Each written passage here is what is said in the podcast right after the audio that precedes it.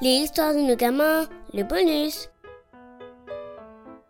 Vous connaissez maintenant les personnages des histoires de nos gamins Il y a Nino, Jimmy, May, Joël, Jacqueline, Afsa et puis tous les parents. Mais les connaissez-vous vraiment? Savez-vous comment ils sont nés? Connaissez-vous tous leurs détails, leurs défauts, leurs compétences, leurs aspirations? C'est ce que je voulais vous livrer aujourd'hui, quelques secrets de fabrication en bonus.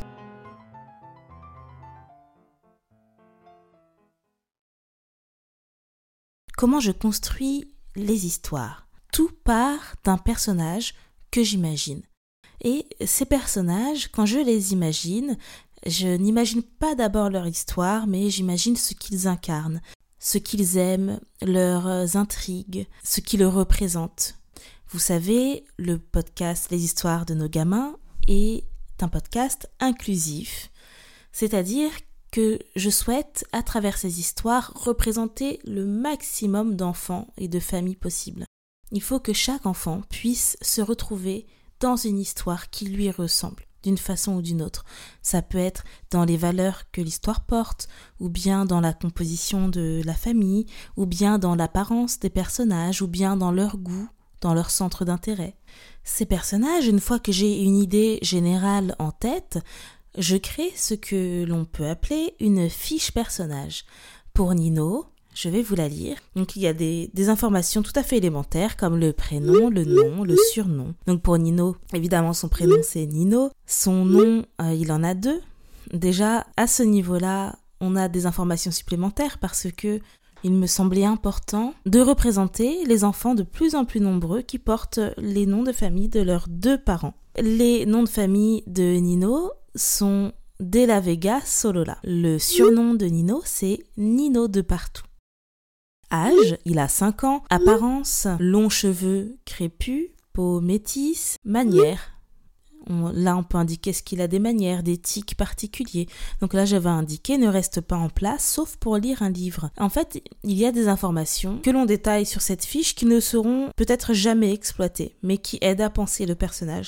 Ensuite, je peux détailler sa garde-robe. Là, pour Nino, elle était simple, en coton, des matières naturelles, du coton, de la laine, et puis il y a des motifs euh, assez euh, simples également, apaisants, comme des rayures. La composition de la famille. Le papa de Nino, Miguel, est portugais, sa mère, Abiola, est originaire du Nigeria, et tous les deux sont médecins.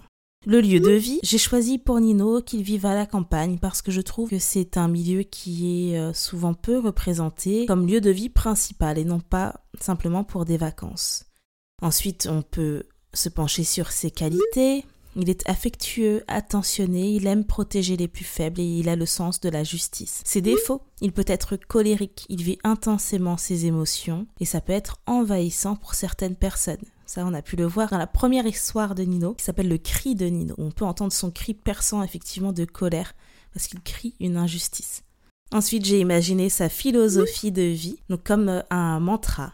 Pour Nino, c'est ensemble c'est mieux et c'est bien de partager. Son ambition, ça c'est très important pour euh, pouvoir définir euh, les intrigues qui vont suivre sauver tous les animaux du jardin et leur donner un prénom. Les valeurs qui animent Nino.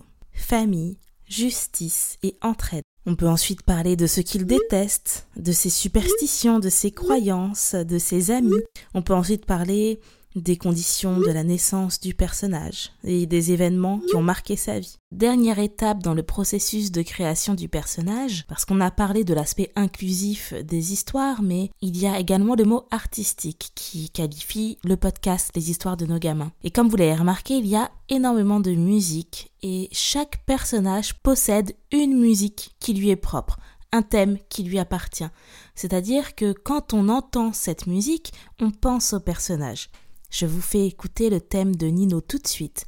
C'est une musique composée par Pierre David qui s'appelle Premier Amour.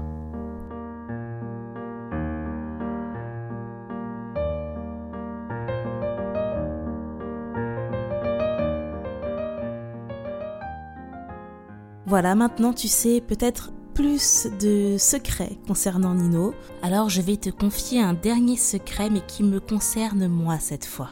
Tu sais, j'ai commencé à écrire des histoires lorsque j'avais de mémoire euh, une dizaine d'années, une toute petite dizaine d'années.